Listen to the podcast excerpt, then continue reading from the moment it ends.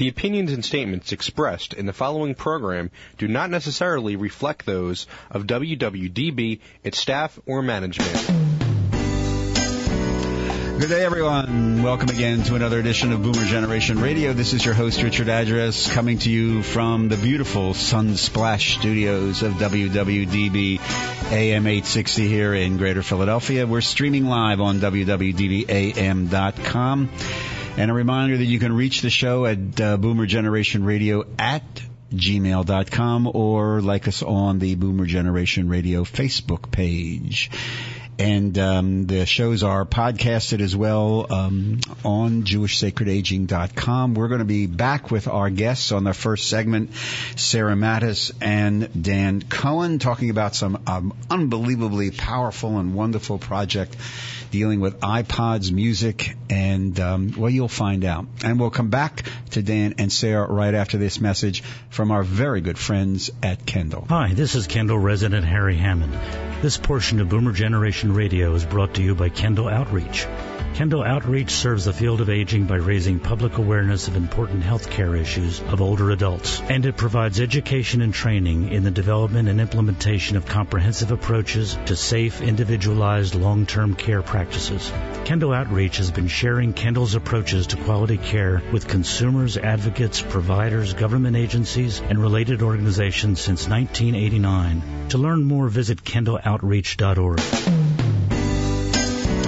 Welcome back to our first segment here today on Boomer Generation Radio, and we are very pleased to welcome in studio Sarah Mattis, the Resident Services Administrator for Barclay Friends facility right here in Greater Philadelphia, as well as Mr. Dan Cohen, the founder and executive director of Music and Memory. Dan, I think you are hopefully on the line. Are you there?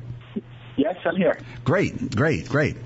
Okay, so uh, this is radio. You can't see this, but I'm holding uh, an, an, an iPad pod. I, I, I, my eyes are. I always get them confused. But this iPod is the secret of really our conversation here on our first segment. Um, Sarah, you use these iPods with music for residents at Barclay dealing with dementia and Alzheimer's, correct? Absolutely. And how does that work? So our, our project started about six months ago. Um, as Dan will probably explain later, this has um, been going on t- maybe 10 years or more. But we were looking for something um, different to do with our residents. There's a big push to stop giving them um, powerful medications, antipsychotics, and and uh, medications to alleviate anxiety. Um, you know, there's a, a big push to try and engage residents. So we wanted to do something fun and something different. So we have a work group that um, helps residents and their families describe for us their favorite music. We have a group of wonderful students from Westtown School that come and um, play music for our residents and see which which music they respond to. We create a personalized playlist for every single resident with dementia, and then we've trained the staff to um, use the iPods throughout the day for, and evening for our residents. So um, we're looking to kind of increase engagement but also decrease the anxiety and upset and agitation that sometimes comes with dementia. So you mentioned that this is uh, pr- this is a project that has evolved over the last decade or so, and Dan, you're the genius behind this project, if I'm not mistaken. Um, music and memory with this very very powerful video, um, alive inside, which you can get, and it's on a lot of YouTube. Uh, posts as well. Talk to me about how you created um, music and memory and this understanding scientifically of the power of music in um, dementia and Alzheimer's. Well, what's so interesting about this, you know, you said genius. It's really actually a very simple innovation that anybody can do. Everybody gets music. Everybody loves their own um, type of music. Everybody has their own favorites. And so what we're really doing here is sort of leveraging that. You know, when, when you when you get um, when your cognition declines with some form of dementia, um, even though you might not in the more advanced stages recognize your own family members or be able to communicate. Um, your emotional system is still very much intact. And, and when we love music, it's really not our cognition deciding, yes, I like this song. It's our emotional system that it's just um, tied to. And so because our emotional system's intact, we still love the same music that, you know, for any of us today, um, if we were many years from now were to get dementia, we're going to love those same songs regardless of our cognitive decline in terms of short-term memory. So it's just that music is really unlike other senses, which may just be um, located in very specific, smaller parts of the brain. Music lights up much of the brain, um, and uh, and so that's what we're taking advantage. Of. We're taking advantage of uh, the parts of the brain that are and our emotional systems that are still very much intact, despite the, the decline. So if you if you go to the Music and Memory website, um, musicandmemory.org, and um, uh, you you have an opportunity to be part of this. So I'm holding my my old iPod, which uh, the person at the Genius Bar at the Apple Store uh, told me very recently is um, obsolete.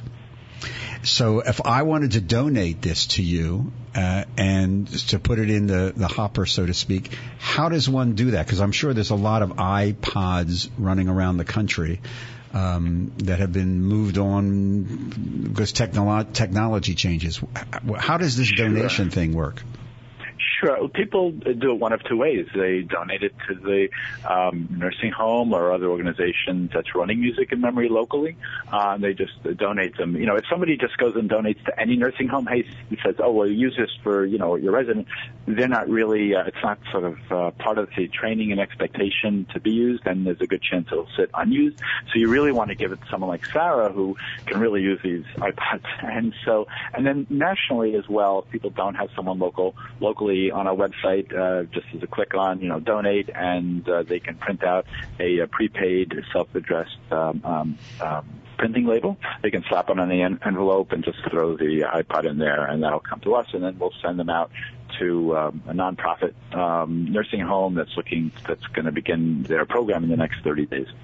So uh, Dan mentioned something about training. Mm-hmm. Uh, when you instituted this at, uh, at Barclay, Sarah, walk us through that process. Um, you had this idea, you, you connected obviously with, with music and memory. Then what took place at Barclay? Okay. Well, first we got a, a grant actually. We got two grants, one from Kendall Charitable Funds that allowed us to, to start this program. Um, but Dan runs a training, um, so it you know was a virtual training. We did. We had a whole team present, um, so we became a certified music and memory community. We then um, started planning. We did a um, a huge series of you know kickoff trainings for staff, residents, and families just to talk about the program and to get everybody excited. And we used music. We got a couple people's favorite songs and played those shows and you know had audience participation, um, and, and, then really we trained staff on the specifics of um, the iPods and how we were going to document the results that we were seeing among our residents. So our our training really took about three or four months to really get everybody trained. And you've been running this now for how long? Well, we started in January, so okay. just about six or seven months. And what have you seen? Um, well, we've seen a lot because we've been kind of tracking it. Mm-hmm. So obviously, the most important thing we've seen is we've seen some some of our residents um, kind of come alive. So we have one particular resident who has uh, dementia related to her Parkinson's disease, and she listens every day to her music with her husband, and she's begun speaking in complete sentences again. Um, she has begun, you know, responding to staff when they're providing care to her. Her husband says he's seen some of the biggest smiles on her face um, that he's seen um, in a couple of years. So we've seen a lot of residents just be more engaged, but we've also seen residents who are um, less agitated, less anxious. You know, we've been able to get our first resident off of a psychotropic drug. Um, you know, that's kind of our goal to reduce those medications. So we've begun to see that as well. We're speaking with Sarah Mattis, the resident services administrator of Barclay Friends, a facility here in the greater Philadelphia area, and Dan Cohen, the founder and executive director of Music and Memory. Dan, um, Talk to us a little bit about this wonderful video, um, "Alive Inside." What what was the genesis of that? What what is it? How can one get it, etc. Sure. Well, it's available on Netflix, so anybody could see it that way. They can order it on Amazon. Um, how it began, you know, when I started doing this, I'm a social worker, but I actually have a career in technology companies. And um, in 2006, um, a journalist on the radio was talking about how iPods were ubiquitous; they're everywhere. I thought, well, that may be true for young people and many of us older adults, but in any kind of residential care facility, it just didn't ring true um, that everybody has their own iPod. And so, um, and so I Googled iPods in nursing homes, and 16,000 nursing homes in the U.S. alone, and none of them were really using iPods for their residents. Um, and so um, I started trying to, well, I went into a nursing home and started using it. It was an instant hit. Um, and over time, though, I'd be calling other nursing homes, and it was just really hard to communicate. You know, I thought, oh, it's a sort of a no-brainer. Um, people would just adopt this, and and uh, and it didn't necessarily happen so quickly. So I, I said I really needed to everybody's because everybody's their own expert on music. Our whole lives we listen to music, and what I was talking about was just this sort of very significant change in how people are, um, and that just didn't, you know, people because of their own sort of construct and concept of music said, oh no, you know, how nice Dan you're bringing the old people music, but I go, no, no, you don't get it. What I'm seeing here is really significant, and so I needed to get a, this on film so I could show people directly, even just a few minutes worth. And so I found a filmmaker to come in with me one day to a nursing home and just film a few minutes. And so that few minutes happened Henry, um, and that ended up going uh, viral. Um, it's the most viewed video on dementia globally, about 14 million views now. And uh, and and I think that the, the movie went viral, or that video clip went viral because people is not a lot of hope attached to Alzheimer's disease and other dementias.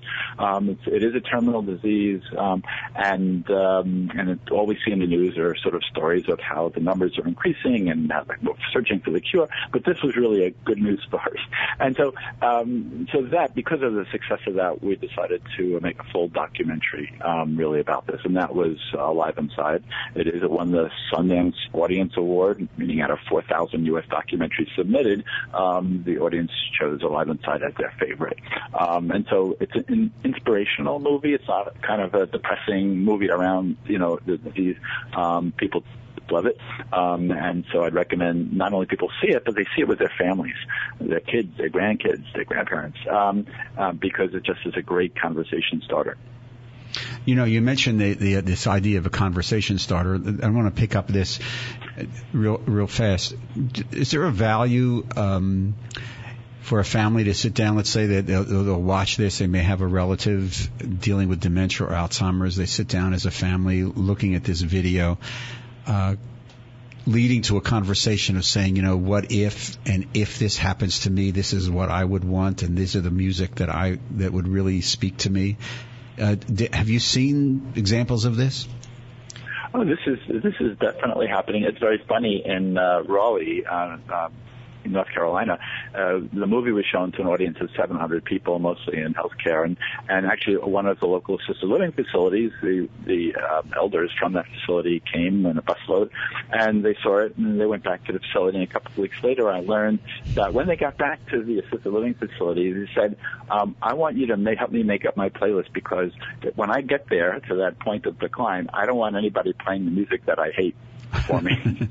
so, uh, so yeah, the people are doing this. I mean, you know, everybody should. Uh, it's my view now that we are more successful if we know uh, if, if as people enter the healthcare system, whether a nursing home or assisted living or a hospice or a hospital, if they already have their music uh, playlist set, then they're going to enjoy their experience that much more, and we don't have to figure it out. And if they can't tell us, then we're really stuck if they've had a stroke or a traumatic brain injury or you know dementia.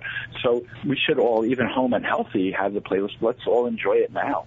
And if we can't, oh, the technology, I don't know that. Well, get your kids, get your grandkids to help, um, and then you'll have it and you'll benefit. Um, so that's kind of the yeah. So that conversation um, spark uh, that the movie uh, can um, help facilitate can really result in just um, a better quality of life if people really take the time, make it happen for themselves and for the people around them. And and I was just going to add, I was a hospice social worker for about 15 years, so I believe in all kinds of advanced care planning. But I think this is crucial because we have struggled a little bit with some family members who didn't quite know what their mom or dad loved. So I think getting that out there in the same way you you would do a living will, I think is is really important, and it's a fun part of talking about you know some topics that aren't always so fun. Thank you. I, we're again we're with Sarah Mattis, the Resident Services Administrator of Barclay Friends, and Dan Cohen, the founder and executive director of Music and Memory. We'll be back with Dan and Sarah right after this message from our friends at Kendall. Hi, this is Kendall staff member Sheila Sylvester. This portion of Boomer Generation Radio is brought to you by Kendall Outreach. Kendall Outreach serves the field of aging by raising public awareness of important health care issues of older adults, and it provides education and training in the development and implementation of comprehensive approaches to safe, individualized, long-term care practices. Kendall Outreach has been sharing Kendall's approach to quality care with consumers, advocates, providers, government agencies, and related organizations since 1989. To learn more, visit kendalloutreach.org. Welcome back to our first segment here on today's edition of Boomer Generation Radio with Dan Cohen, the founder and executive director of Music and Memory, talking about um, Alive Inside, that award winning video, and the role of music in dealing with dementia and Alzheimer's and his program of Music and Memory, as well as Sarah Mattis, the Resident Services Administrator uh, down the street at Barclay Friends uh, here in Greater Philadelphia. Uh, Sarah, before we went on, your, on the air, you mentioned the impact of this program on staff.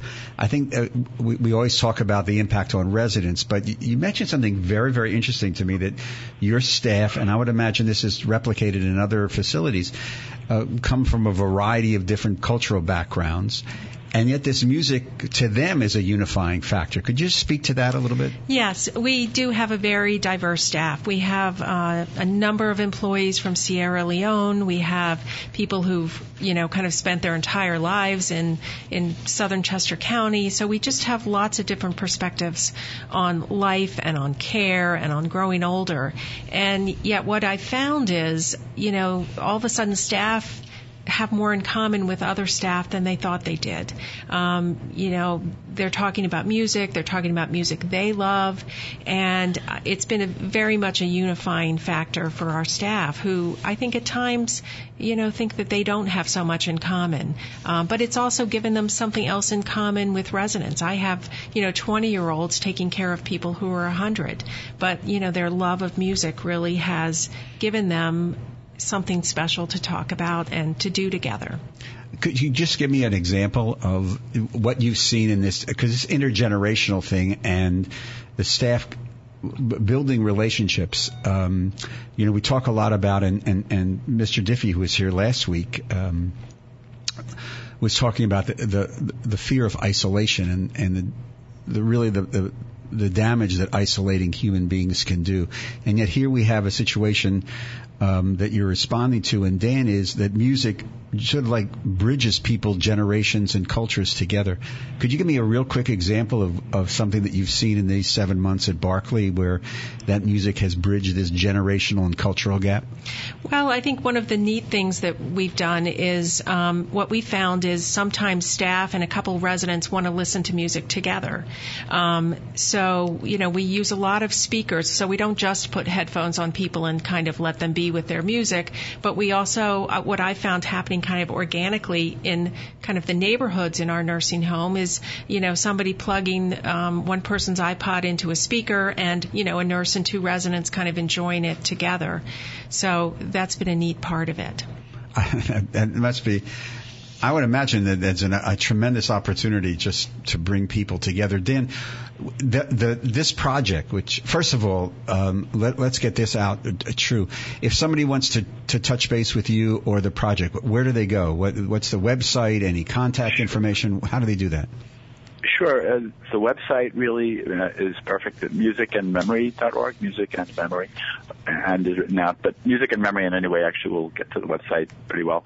Um, yeah, and if, if people want to volunteer or they want to donate or they want to get trained, I mean, just click right on the home page, and it, the website is really rich with information, and you know whatever people need, they'll they'll find on the website in terms of information. So, talk to us a little bit about. I mean, this obviously has been going on for for I guess close to a decade. For since this began around 2006, it is a decade.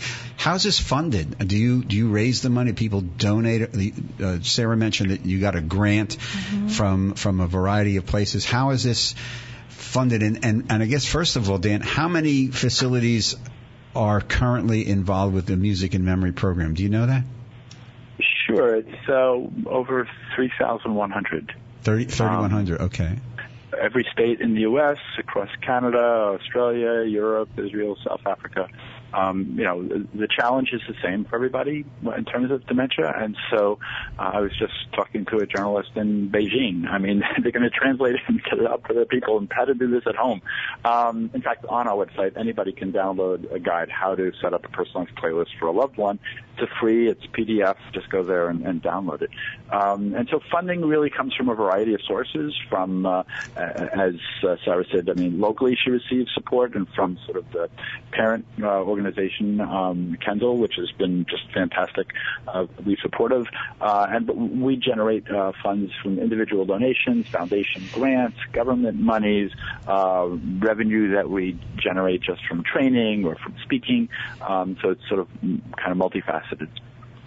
But I would like to go back, if I can, to the um, intergenerational piece. Yeah. Um, th- this is really important. You know, uh, when somebody has dementia and they're living at home, um, family tends to avoid them. They don't know what to do. They're afraid of the disease.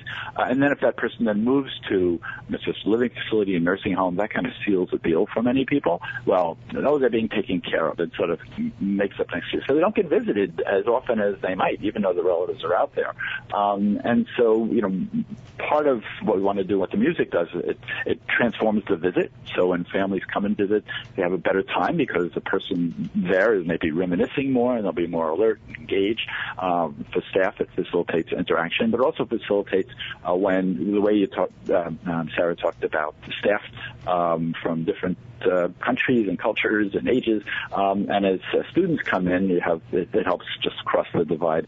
But in Pennsylvania, as in every other state in the U.S., here we have Alzheimer's such a huge issue, and yet if you were to look at the K through 12 curriculum in Pennsylvania, is the word dementia or Alzheimer's mentioned once in the science or health curriculum? And if if you know yes, then please say so. But, but my guess is the answer is no, which is kind of just odd because this is such a big deal. It gets such coverage. It's so important. It's such a, it's a number one sort of concern in terms of growing importance in terms of disease and mortality and, and disruption and caregiver stress. Um, yet we don't even whisper it to our kids. And so the kids, therefore, are growing up with a lot of the same misinformation about the disease that their parents have, instead of taking those hundreds of thousands of kids in Pennsylvania who are grandkids of those with dementia, and instead of sort of shying away, oh, grandma has dementia, I'm done with her, maybe, uh, said, no, grandma has dementia, but her emotional system is intact. I can really help. I'm tech savvy.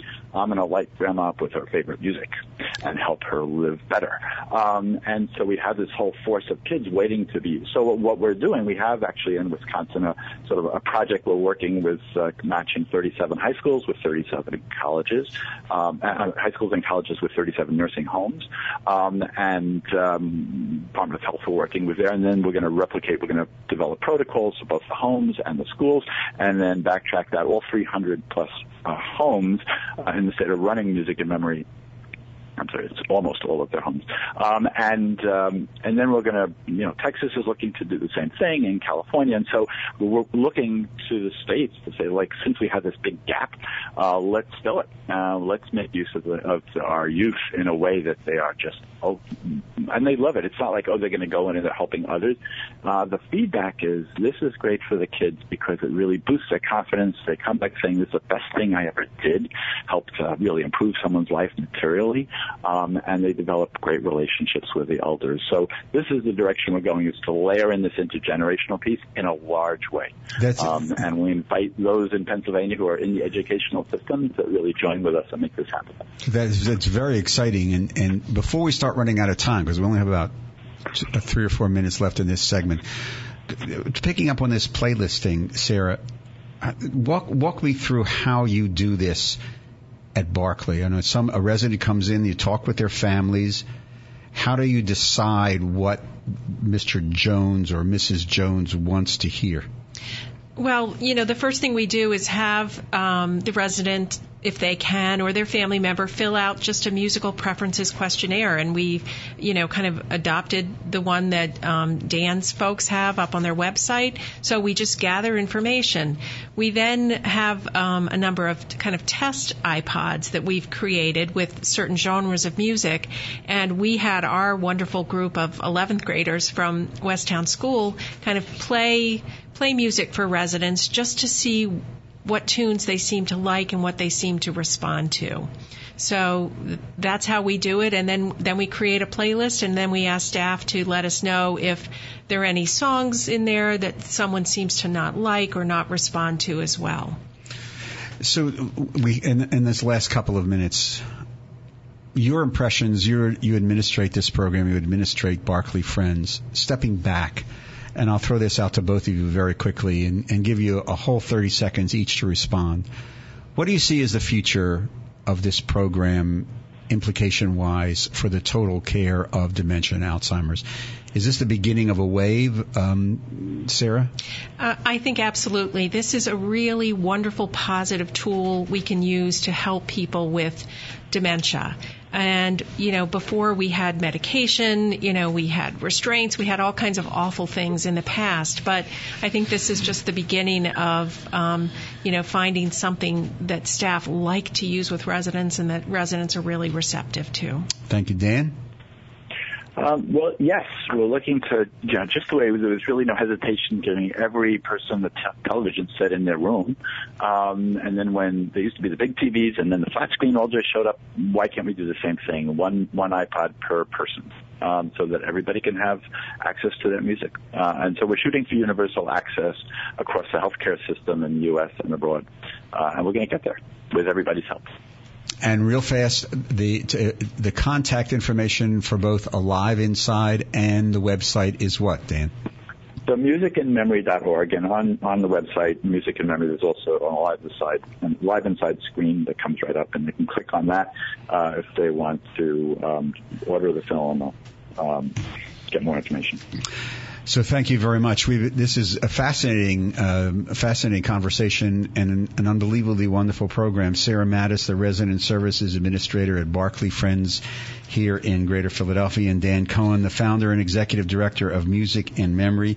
Sarah, here's my iPod. Thank you so much. I'll put it to good use. it's, it's um, thank you very much for doing that. It makes me feel good that they'll be helping another human being. So, Dan, thank you very much for all you've done and will continue to do. And Sarah, continued good luck thank with you. Barclay. Take care, everyone. Thank you um, so much. We'll be right back with our second segment. Uh, we're going to be moving, and, and, actually, it's somewhat associated in a way with some discussion about uh, the Penn program on mindfulness. Uh, we'll be doing that right after this little bridge. It's a beautiful sunny day. Good day for little Ray Charles to bridge us between number one and number two segment.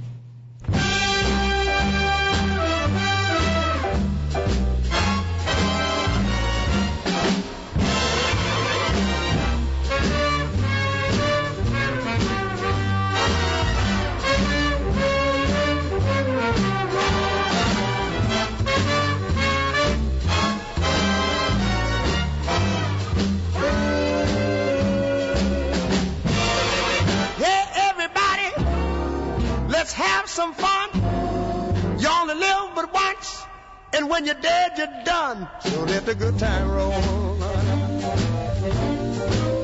I said let the good time roll. I don't care if you're young or old. You ought to get together and let the good time roll out. Don't sit there mumbling, talking trash. If you want to have a you got to go out and spend some cash and let the good time roll now. I'm talking about the good times. Well, it makes no difference whether you're young or old. All you got to do is get together and let the good time roll.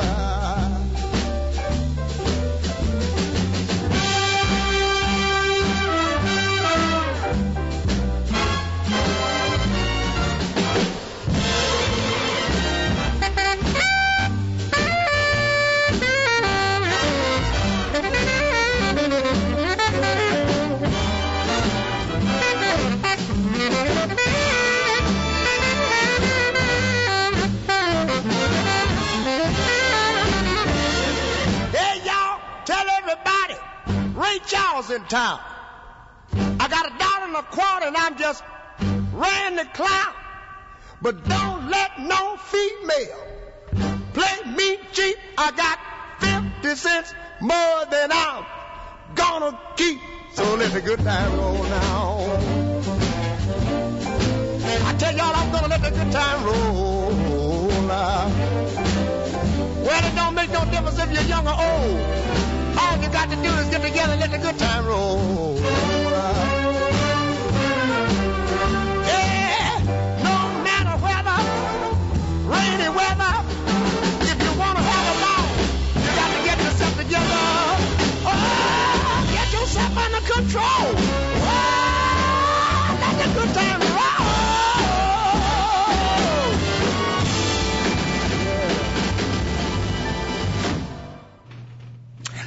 Welcome back to our second segment.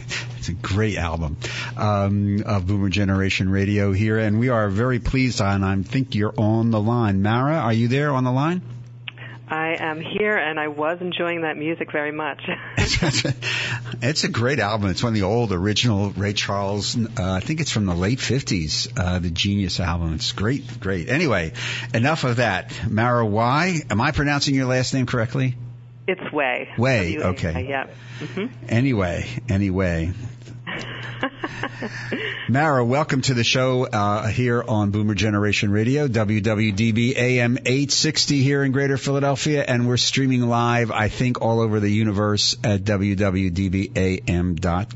And again, you can reach us at Boomer Generation Radio at Gmail or like us on the Boomer Generation Radio Facebook page. Mara Way from the University of Pennsylvania program on mindfulness, program for mindfulness. So welcome very much. Thank you very much for calling in.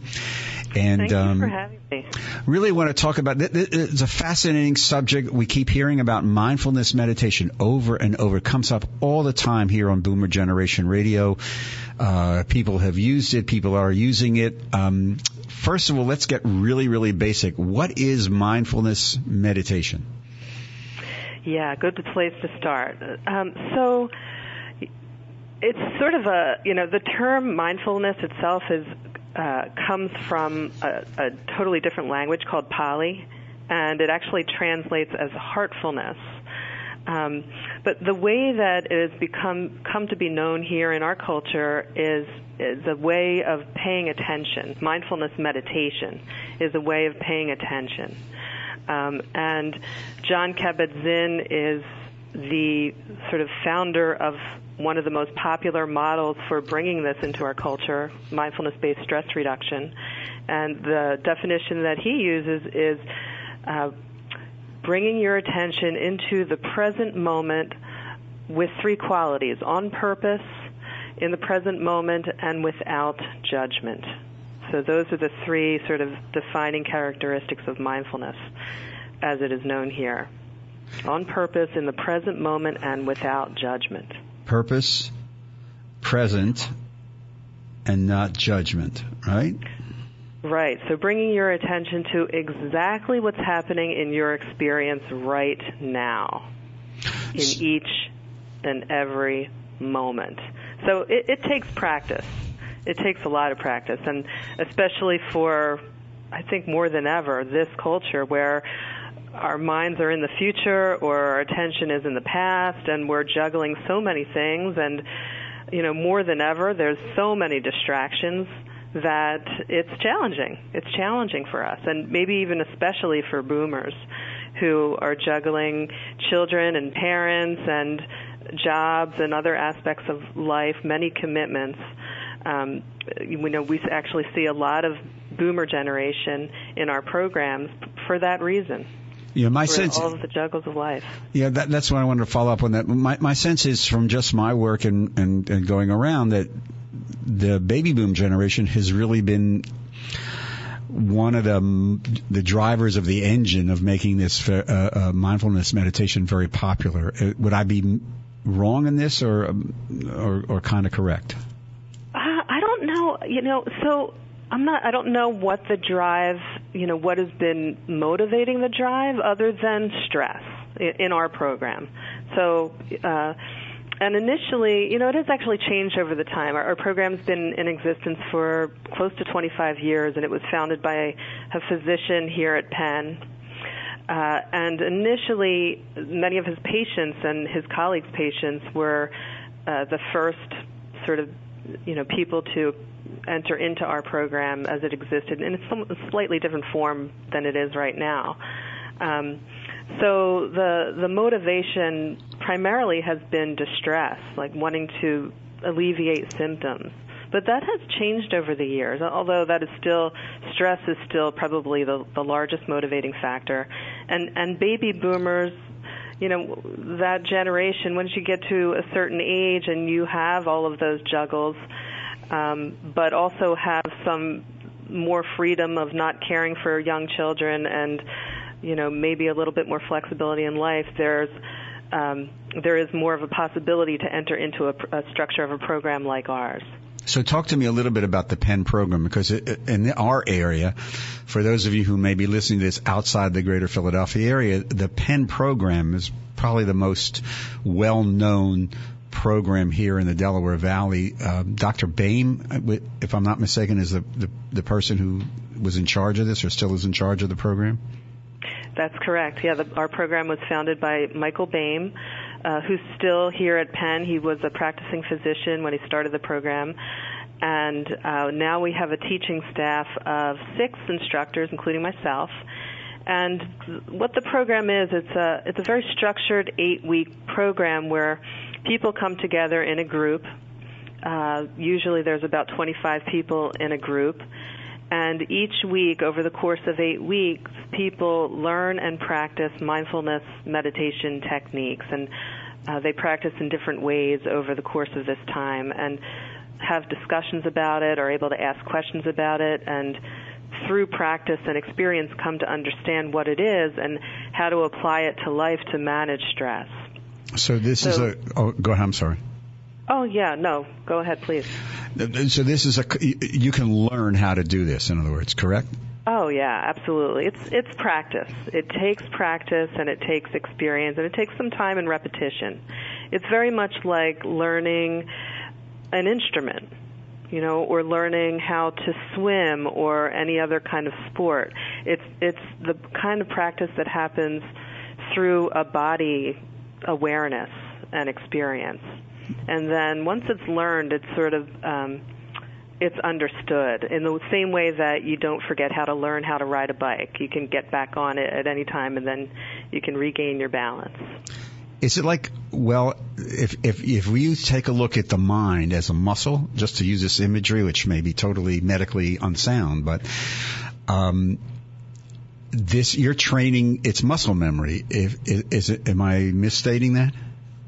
Yeah, that's a, we use that analogy a lot oh, actually. okay. In that you're you're training your attention. So the like the largest factor in you know your personal factor of this practice is your attention, and you know if you bring your attention to a fixed object, let's say something that's unmoving like the breath, which is what we use in our program you may notice after about 10 seconds or less or, or more that your attention has wandered.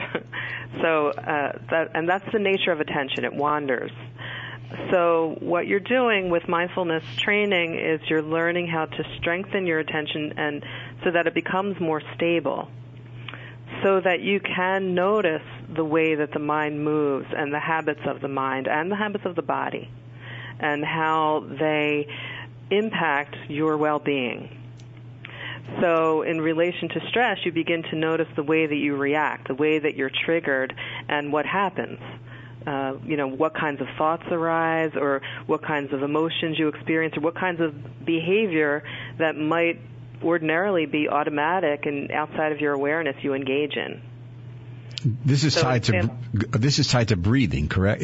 As well.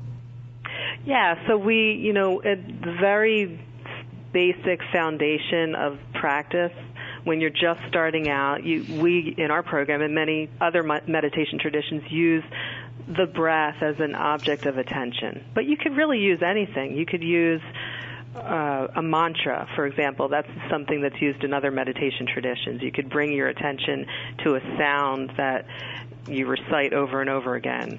Or you can bring your attention to something that you see. Sometimes people use a candle flame.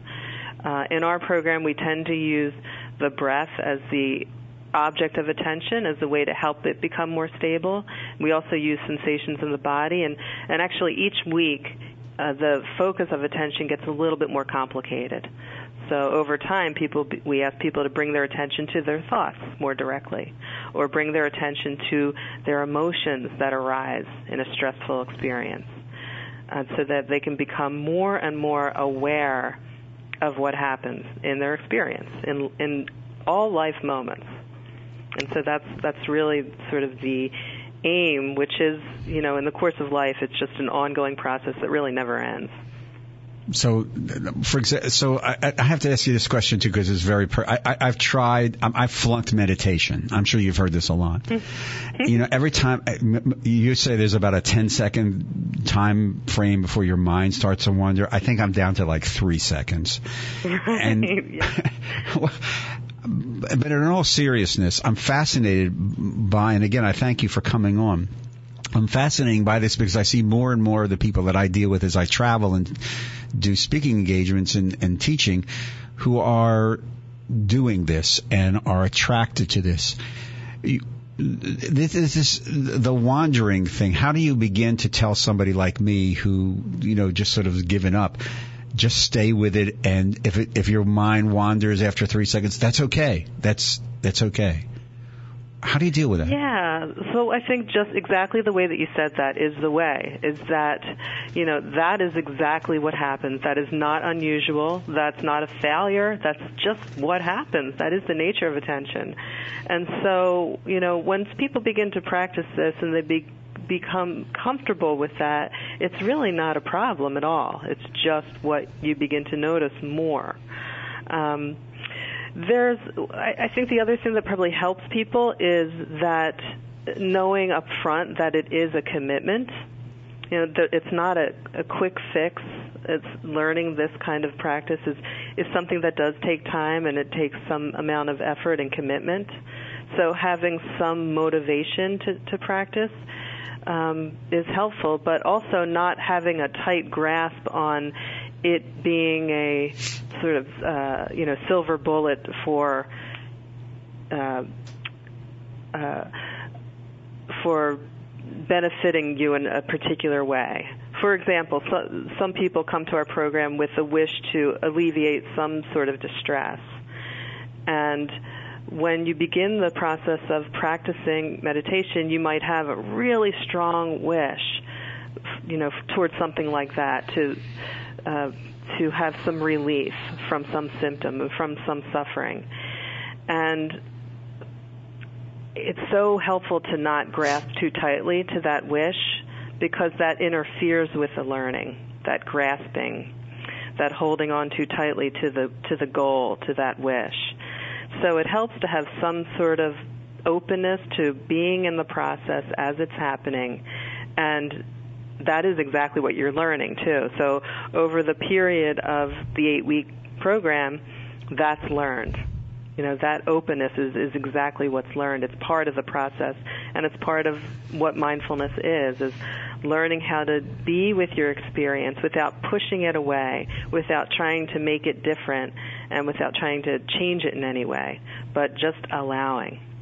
So, from what I'm hearing you, that reality is that mindfulness meditation is not the the silver bullet, the magic pill to cure all that ails one, but it is a tool uh, that, when used and understood properly, um, helps deal with working through issues, alleviating stress, and focusing on the moment. Uh, am I correct in saying that? That's yeah. So that's so that's an interesting question. Um, yes, yes, and yes. oh, good. um, it so it could yes, it it is absolutely a tool that can help you to begin to notice more closely your experience and um, you know what else might be a part of the whole package of helping you to feel more alive or feel a better sense of well-being and it might be also be the tool. But it really, I mean, there's it's so complex how. Uh, you know how people receive this practice and how mm-hmm. they experience the practice that it's really hard to know the way that it will impact any individual. We're speaking with Mara Way, uh, Associate Director of the University of Pennsylvania's program on mindfulness and we'll be back with uh, Mara to pursue some other aspects of this very interesting subject right after these words from our friends at Kendall. Hi, this is Kendall resident Harry Hammond. This portion of Boomer Generation Radio is brought to you by Kendall, a system of not-for-profit communities and services that advocates for and empowers older adults to reach their full potential. Kendall is committed to working with others as we together transform the experience of aging. To learn more about Kendall, that's K-E-N-D-A-L, visit discoverkendall.org or call toll free 888-759-0128. Welcome back to our second segment here on today's edition of Boomer Generation Radio. We're speaking with Mara Way, the Associate Director of the University of Pennsylvania's program on mindfulness. Um, Mara, real fast, if somebody wants to contact the program, how, what are the contact numbers, websites, etc.? Oh, sure. So our web address is www.pennmedicine.org slash mindfulness. And our telephone number is 215-615-2774. The um, of the three segment, three goals that we that you elucidated at the beginning, uh, could you just speak to me a little bit about this this non-judgment thing? Because uh, we so many people are just driven to just judge everything, but this the, one of the goals of mindfulness meditation is to enter into this state of non-judgment. Judgment. Could you just talk about that a little bit? Oh yeah, that's that's a really good question and um, interesting question. So what you notice, what you begin to notice as you can develop a, a mindfulness practice is that there's always judgment. That it's just inevitable. It's, you know, part of the way that we learn and grow as human beings is we learn what is right and what is wrong from the very beginning. We learn, and, and that's how we kind of make sense of our world and navigate through our world. And so, judgment is always there. And when it's not in our awareness, when we're not aware of our judgment, it drives our behavior. So mindfulness can help us to better notice our judgment and to see it as something that we don't necessarily need to believe. So what mindfulness can afford us is the possibility to see clearly those beliefs, those black and white beliefs or those negative predictions or you know the way that we categorize or or judge or make meaning and we can have a little bit of distance from it and and discern whether it's actually true for us or not. Um, does that make sense? Yeah. Uh, it's it, it, before we start running out of time. There's a, a bunch of things I do, I want to I do want to cover. Talk to me a little bit about the use of mindfulness meditation practice um, as a healing modality in, in face of illness or serious. I, I keep seeing now uh, people dealing with significant illness, serious illness, who will um, turn to mindfulness meditation to help them deal with, understand, and cope with a significant diagnosis. Uh, what Right. uh, um, experience have you had with this? Right. So over the past 30 years since John Kabat-Zinn created this eight-week mindfulness-based stress reduction model, there has been an increasing amount of evidence-based research, um, and uh, to to uh, to see what the benefits of mindfulness is in a more rigorous and scientific way, to see if it actually has a benefit, and the most extensive research shows that mindfulness has an impact on mood and quality of life. Um, and emotional regulation, but also on memory and distraction. Um, it's used as a treatment for a wide variety of medical and psychological illnesses and symptoms. And many people come to us, you know, especially through all of our healthcare referrals through the health system and, and through colleagues, uh, to manage some kind of illness or some kind of distress. Um, and so, more than anything, it seems that the impact is with managing and coping with the illness itself. Um, coping with the personal, uh, you know, moods and the uncertainty and the, you know, all of the challenges that one could be faced with with an illness. Mindfulness allows people to you know, retain or regain some kind of stability in their lives as they're navigating, you know, some challenge like that. Is mindfulness, Mara, a s- type of spiritual practice? You know, it it does become a spiritual path for some people. It, it has for me, um, because it, it it helps to point people to what's most important. Um, and, and that's actually how it has worked in my life. It it helps people to better know, you know, what they want and what provides meaning and purpose. And so, yeah, it does become a path for some people. Can you And give me an others- example? Can you give me an example from your life? Because that's a very interesting statement that it has become, in essence, for you a spiritual practice. I think it would be very illustrative. Give me an example, if you can, from your own personal experience.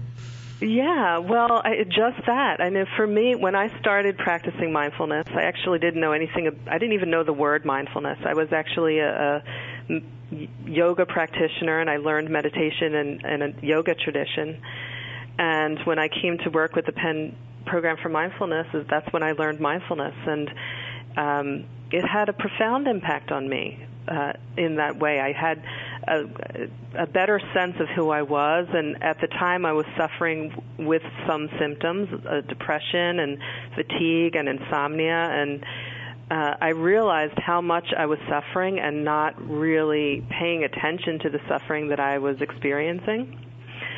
So I had, there was sort of a breaking open that I had, and in some ways it was a falling apart that allowed me to sort of be in the truth of my experience in a way that was more direct, and then allowed me to find a healing path that was more true.